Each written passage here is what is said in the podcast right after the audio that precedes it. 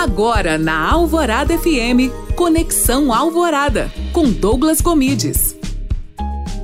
Parece que os grandes influenciadores perceberam que monetizar somente pelas mídias sociais é algo que não dá tanto retorno. E agora eu vou te explicar quais são as táticas que eles têm utilizado hoje em dia. Então, fica ligado. Cresce a cada dia mais o mercado de produtos lançados por influenciadores. No Brasil, Boca Rosa tem hoje a sua empresa avaliada em mais de um bilhão de reais. Tudo isso pelo seu império da maquiagem. Mas não é só ela que ganha muito dinheiro assim. Felipe Neto é outro que consegue uma ótima renda simplesmente criando produtos com a sua marca. E isso não tem sido uma tática utilizada somente por macro influenciadores. Vários pequenos influenciadores, principalmente de alguns nichos específicos, como beleza, saúde finanças, têm criado seus próprios produtos.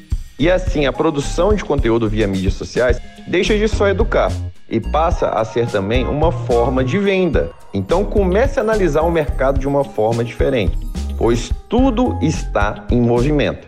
E se gostou dessa dica, não se esqueça de me seguir no Instagram, Douglas Gomides. Além disso, faça download no meu podcast no alvoradafm.com.br para a Rádio Alvorada FM, Douglas Gomides.